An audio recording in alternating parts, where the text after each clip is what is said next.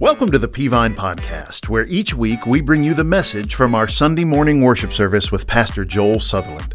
We take timeless biblical truth and help you to apply it in the context of your daily life. If you'd like to join us live at one of our campuses or stream one of our services online, go to peavine.org for times, locations, and more information.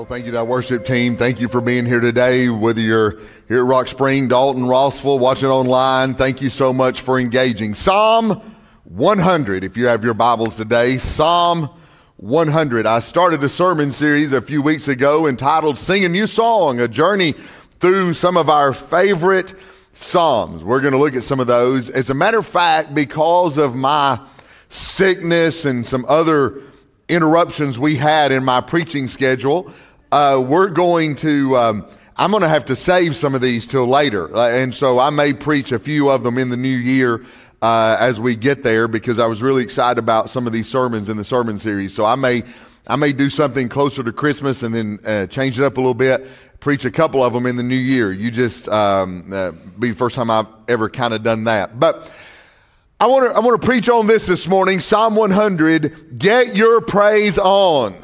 Psalm 100 is a is really a psalm, a song about church. It's a psalm about our worship on Sunday mornings. And so I, I want to deal with that a little bit and look and see what the psalmist said about our worship life as it comes to uh, uh, uh, what we do here on Sundays. Did you know that there is a whole psychology of excitement. People study the emotion of excitement when you and I get excited. They don't, they don't, um, uh, they don't just assume excitement is something that can't be helped or can't be studied. They study it. And when they study excitement, here are some of the things that we learn about excitement. Did you know that excitement, when you get excited, it starts in the brain and it has, but it still has, even though it's mental, it has a strong physiological response. Here's what we mean by that.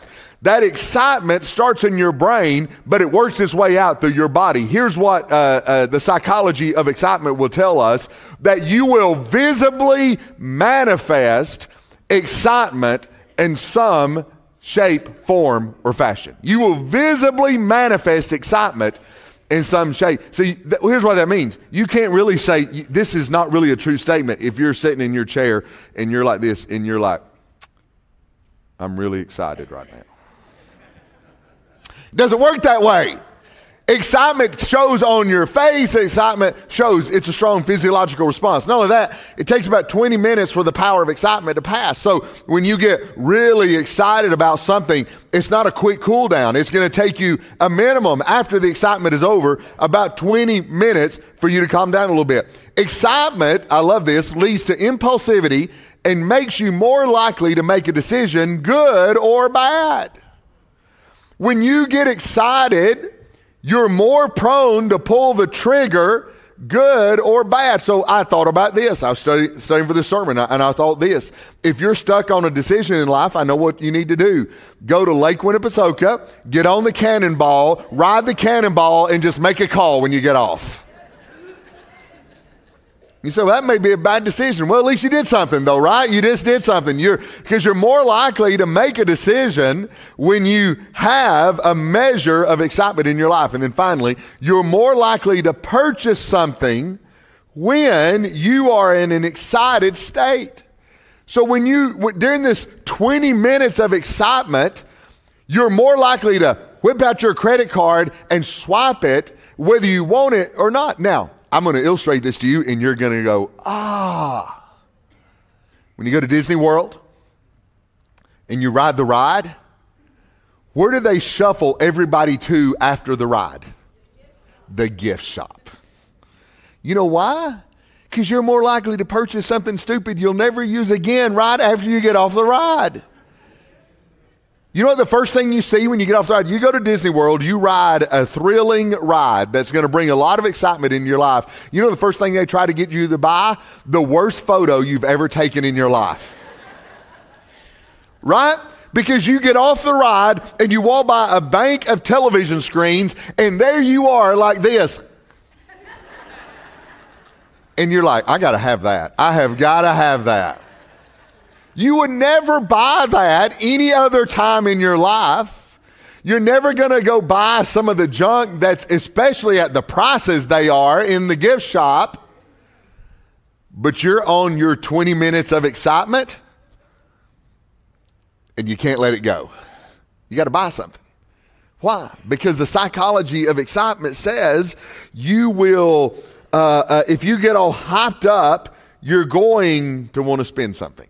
Now, when you look at excitement, you, you, can say excitement is neither good nor bad, but it has some positive qualities for us. Did you know excitement uh, causes something called flashbulb memory? That is, your brain produces a vivid memory of highly emotional or rousing, or what we would call an exciting event. So, when you have an exciting event in your life, your brain takes a snapshot of it and will remember it until the day you die. For example, if you're my age, now I, am I'm, I'm gonna I normally try to downplay my age, but I'll, I'll I'll give you a little indication. Elvis died when I was nine years old. How many of you that remember, were, were around during Elvis. How many of you remember the day Elvis died? You can tell us what's going on. You know how I remember day Elvis died? I was, we lived in a subdivision, a fairly compacted subdivision. I was nine years old. My, my adult neighbor came stumbling out of her house, wailing in the driveway, and collapsed because Elvis had died. We didn't believe it.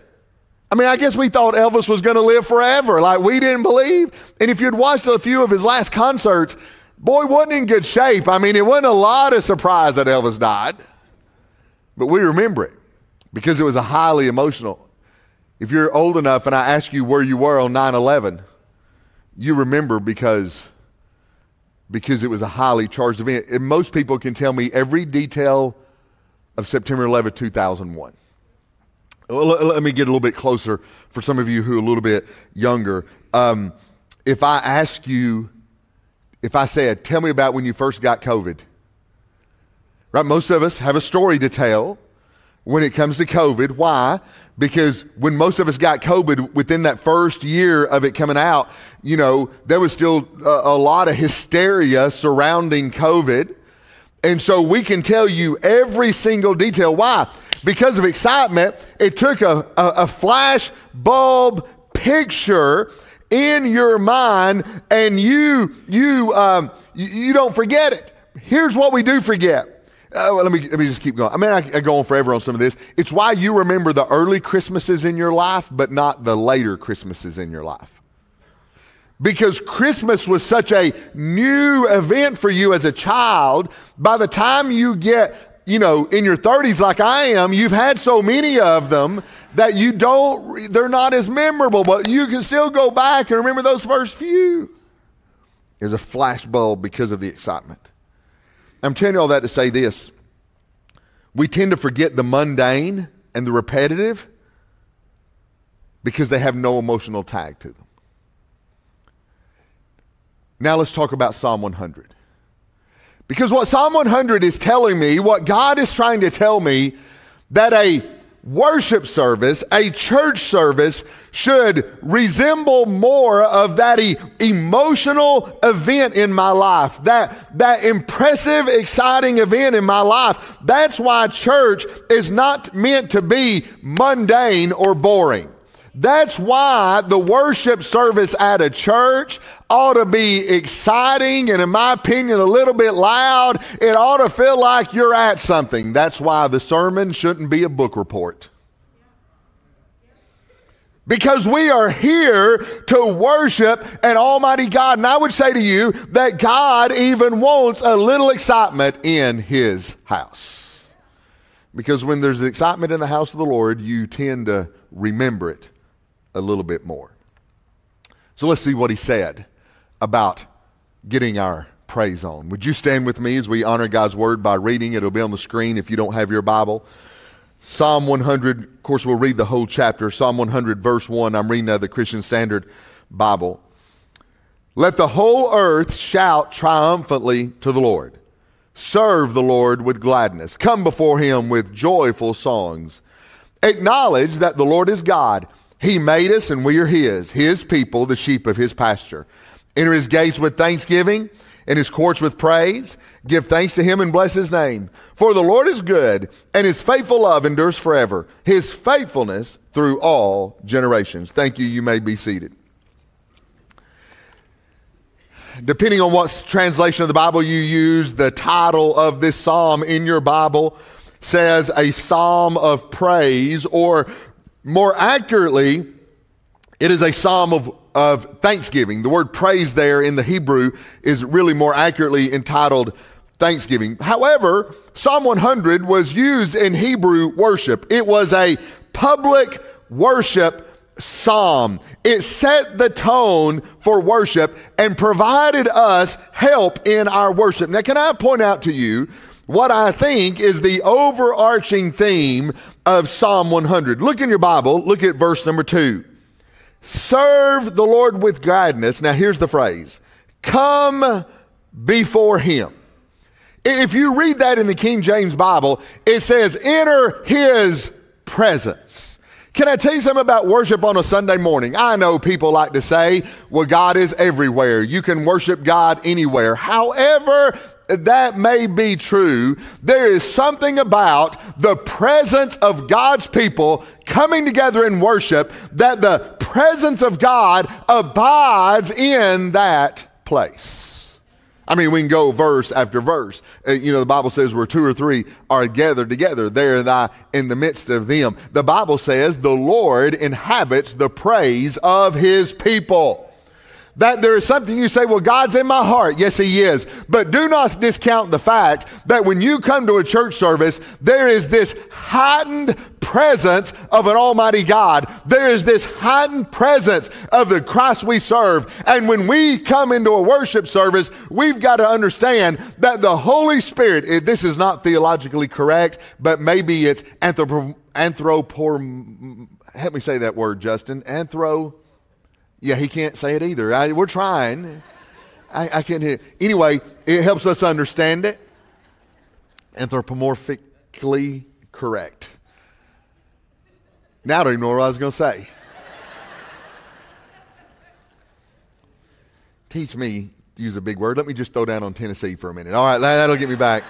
Um, uh, he, he, this is not theologically correct, correct, but it helps us understand. it. There's a heightened presence of God when we meet corp- corporately for worship. Now, th- that's not theologically tr- correct, but it helps us understand that when we come together, it is in the presence of the Lord. Listen, when you're singing the praises of God and you're preaching the word of God, I'm telling you the presence of God is there. So, what does that look like for us? Let me talk about how we ought to worship, how we ought to get our praise. I want to give you four things today, and I encourage you to write them down. Number one is this that you ought to come to church ready for worship. That you ought to come to church ready for worship. Now, I want you to notice this phrase in verse number four enter his gates with. That word with there is so important because the word with implies that you're coming with something in your hand uh, celebrated our families, uh, we had to do Thanksgiving early because when you get in laws and all that stuff, you have to share your kids. And so we did ours early yesterday. And my wife would send out a text and she would say something, What do you want to bring for Thanksgiving? And they'll, and th- here's what they do they walk in my house with something. They may walk in my house with cookies. They may walk in my house with a cake. They may walk in my house with a pie or with a, a, a, two liter or with something, something they fix. But you come with something. When you say the word with, you enter his gates with. That is implying that you are coming to church with something in your hands. Well, what is it God wants us to come to church with? That God wants us, the idea he's trying to get across in verse number four is that we come to church with our hearts already ready for with our lives already for worship. Hear me this morning. Church is not the readying place for worship. You're not supposed to come to church and get your life ready to worship God. You're supposed to come to church with your life already ready for worship. You should be ready from the start. And if you want church to be all it can be, if you want church to have the most impact, if you want a worship service to really speak in your heart and life, the problem is never going to be the music, and the problem, promise you, is never going to be the message. Somebody say amen. The problem's going to be are you coming in ready for worship? Because church is not the readying place. Church is the worshiping place. Uh, let me let me let me put it in uh, let me let me let me put it in perspective this way. We're in the middle of NFL season, right? Sundays are not the day for an NFL player to get ready to play.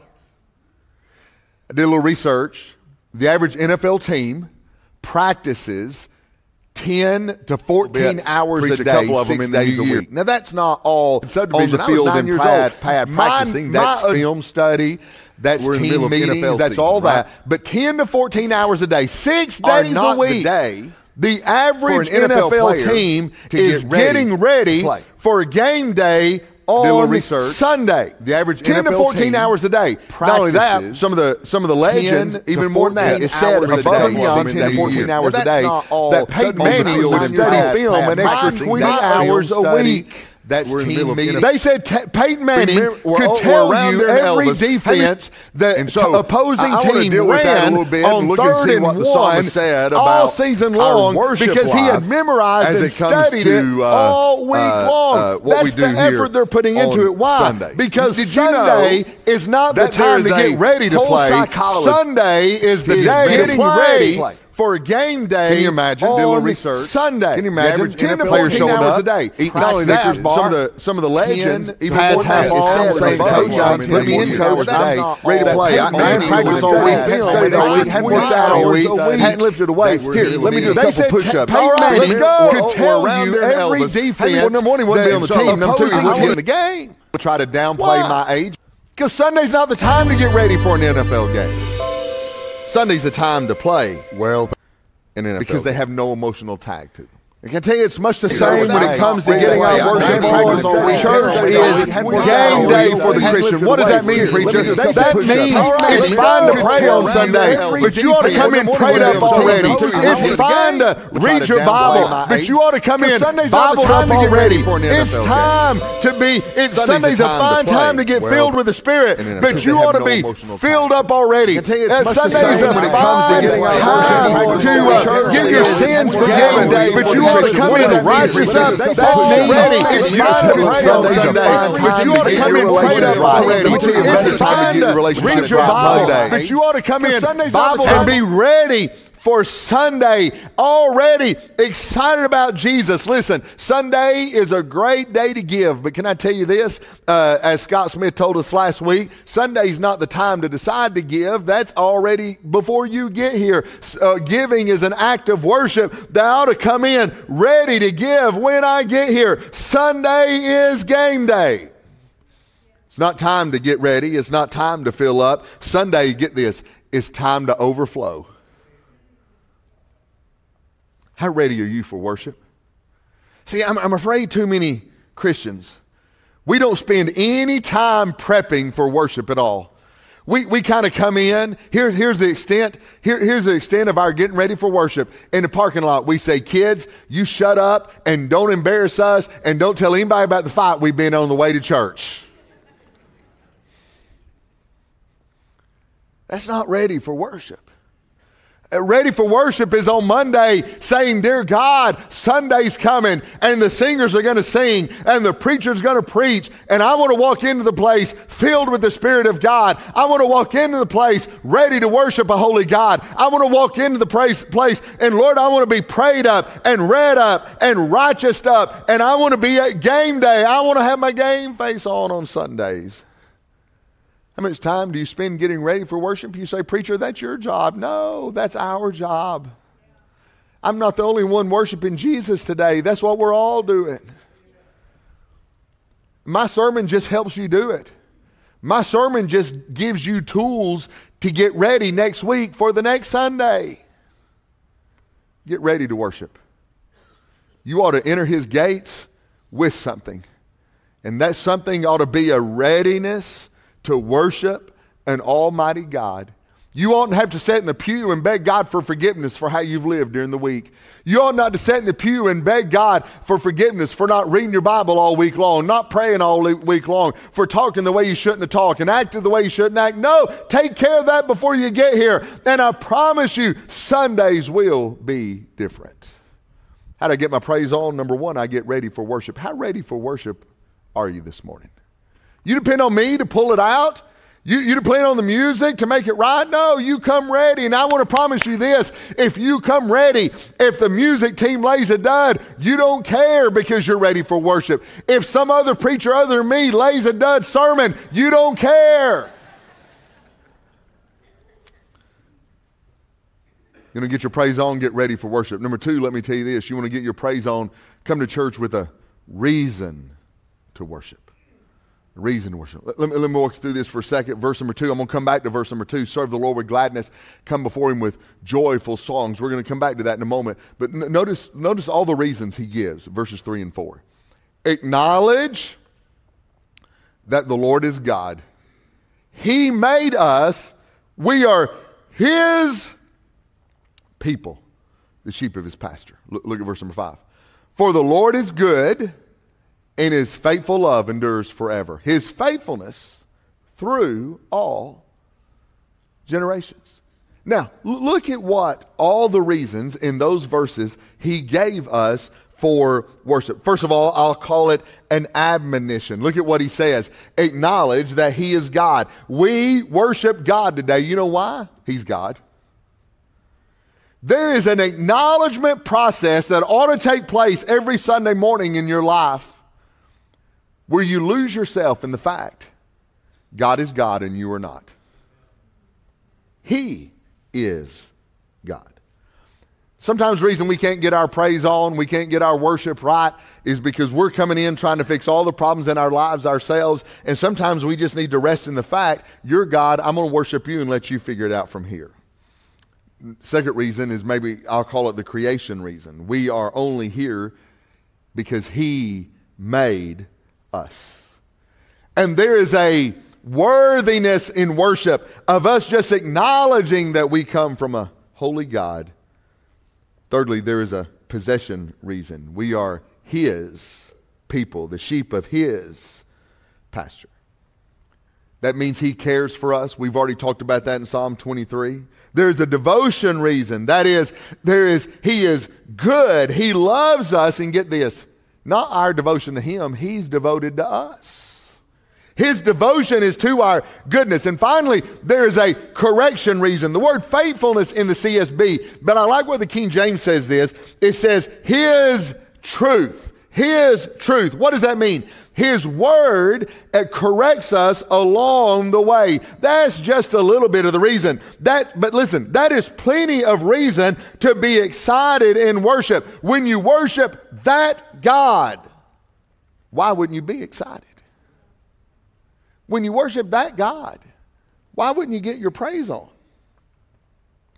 I got to wondering this year, really, this truly, I know I'm all in sports today, but I'm a man. And so um, I, I got to wondering this year when it came to attendance in Major League Baseball games what comes first, the chicken or the egg? So, what got me on this subject was I was looking at attendance in Major League Baseball parks, and here's what I noticed winners had higher attendance. Well, now, what comes first, the chicken or the egg? Does attendance lead to higher winning, or does winning lead to higher attendance? I know this is exactly how your brain works too. You're not going to believe this. I found a study. That's what my kids are going to put on my tombstone. He found a study. So I'm only going to read this phrase once because it's true of all four points. When controlling for year stadium capacity and team payroll, we're going to say that one time. Major League Baseball teams with an average attendance equal to or over 75% of stadium capacity are more likely to have a winning percentage over 550 than Major League Baseball teams that have an average attendance under 75% of stadium capacity. So here's what we're saying. If, if, if, if the stadium equals 75% of capacity or greater in attendance, they are more likely to have a 550 winning percentage, which most of the time will get you in the playoffs. Well, they kept going a Major League Baseball team with an average attendance greater than or equal to 75% of stadium capacity has a higher winning percentage than a Major League Baseball team with an average attendance under 75% of stadium capacity. So, again, here's what we find out. If your team averages 75% or greater in attendance, you're more likely to have a higher winning percentage than a stadium that has a less than 75% attendance. Well, let's keep going. The average attendance as a percentage of stadium capacity of a Major League Baseball team is positive related to the winning percentage. So get this the higher the percentage, the higher the winning percentage. The higher the attendance, the higher the winning percentage. And finally, the higher average attendance based on percentage of stadium capacity of a Major League Baseball team, the more likely it is they'll have a winning percentage over 500. Now, I lost 95% of you in all this right here. Here's what I'm saying people like to come out and watch a winner. That's all I said. People like to watch a winner. People want to cheer a winner. Listen this morning. I've read the back of the book. Guess what? We serve a winner. We worship a winner. Why would we sit idly by with our hands in our pockets? Why would we sit idly by with our mind somewhere else? Why would we be sitting here this morning worried about where we're going to lunch or worried about the football game? Why wouldn't we get excited? Why wouldn't we worship? Why wouldn't we sing? Why wouldn't you holler amen during a great sermon like this? You say it's not my personality. Well, can I tell you something? It's not about you. If you're worried about your personality, I assure you, we're not here to worship you. And if somebody's watching you, they got their eyes on the wrong thing anyway. We're here to worship. We have a reason to worship. We have a reason to sing. We serve an almighty God. Number three, I'm, I got hung up on some of these points too long. Number three, you come to church with the responsibility in worship. Look, look at verse number two. It, it, says in verse number two, serve the Lord. Talking about church service, serve the Lord in with gladness. Here, here, here's what he's saying that, listen, worship is not a spectator sport. You ought to have something to do when you come here. You know, football is a spectator sport. You know what they say? There's 22 men on a field who desperately need a break, and there's 100,000 people in the stands who desperately need the exercise.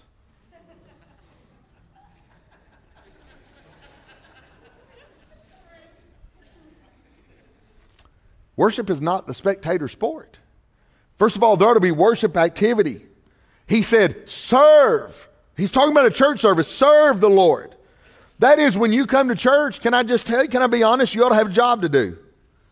You have a spiritual gift by God. You have a calling by God. You ought to find a place to serve the Lord. But not only that, there's a worship attitude.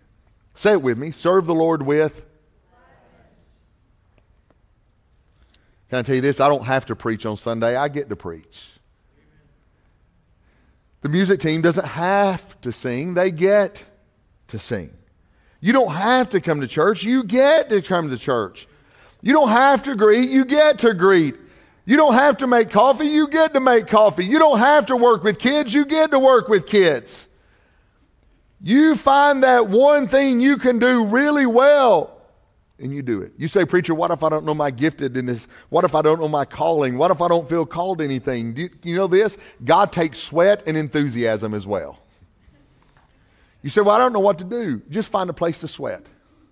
God will take it and do it with enthusiasm. You don't have to do it all. Just do one thing really well. And when you do it with the right attitude and serve the Lord with gladness. Man, I'm on sports today, but it's all right. Listen, I went back and I found a video of every, it's eight minute video of every game winning kick in 2022.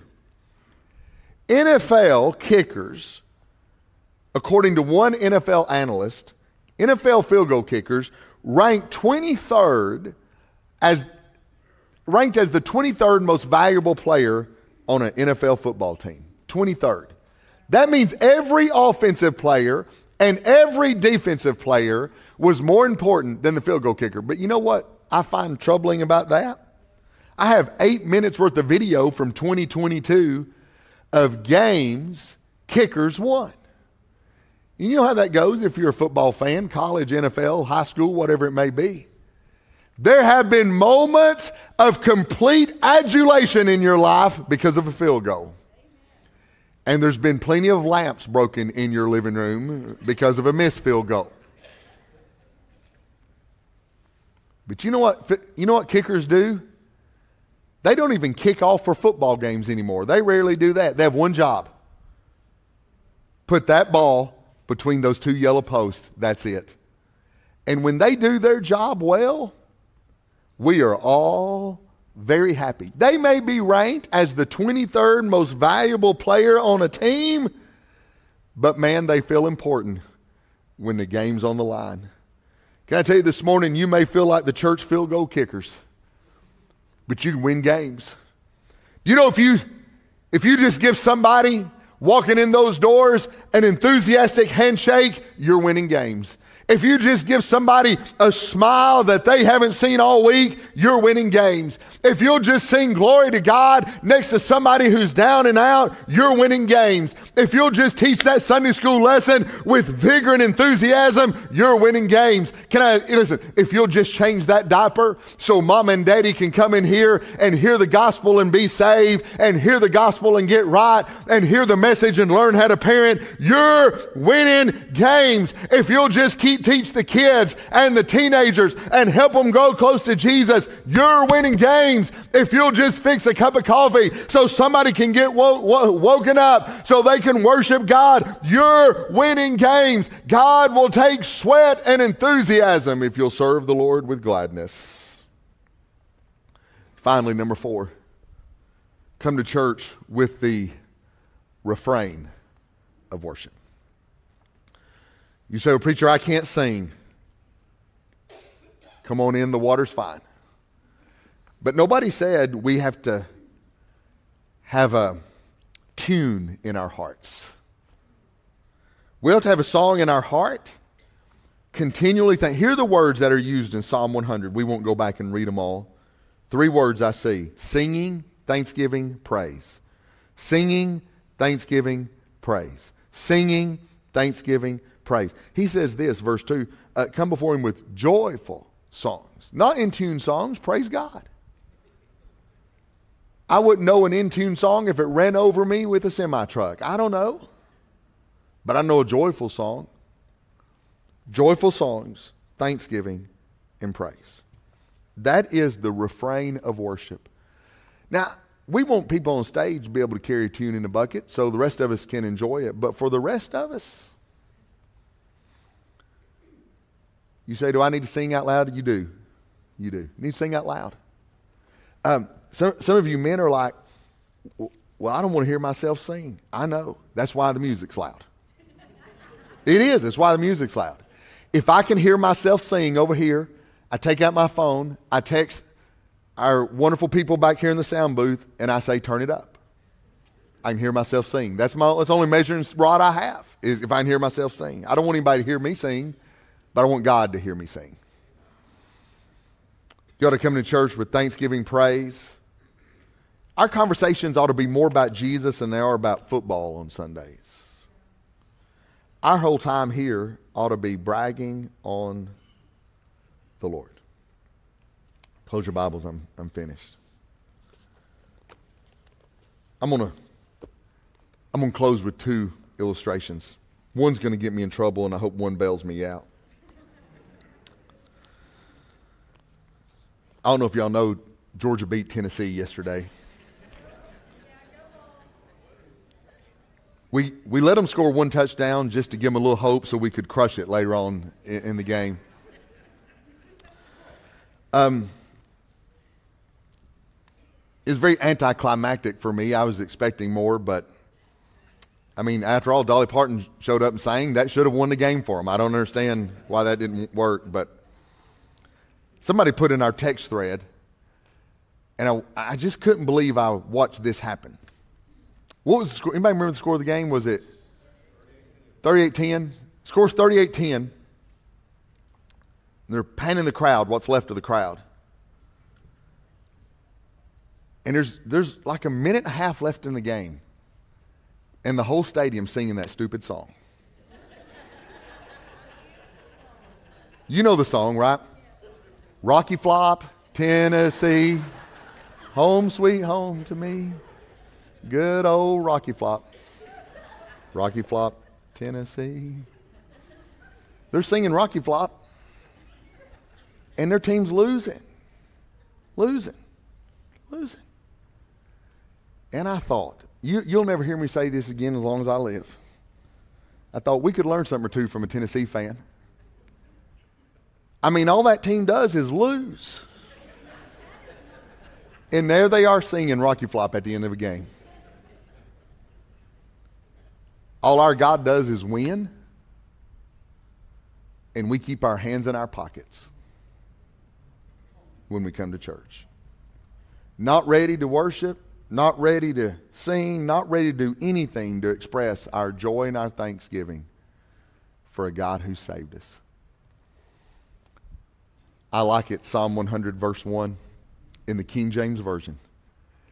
Make a, say it with me, make a joyful noise unto the Lord, all ye lands. You say, Preacher, I'm not good at it you're at least this good. 10 seconds. Hang with me. Stand, stand, stand with me before I play it. Let's just stand. I want you to know I'm trying to quit. Let's just stand. Here's 10 seconds. I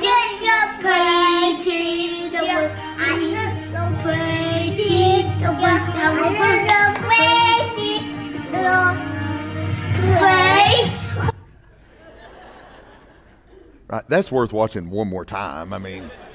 I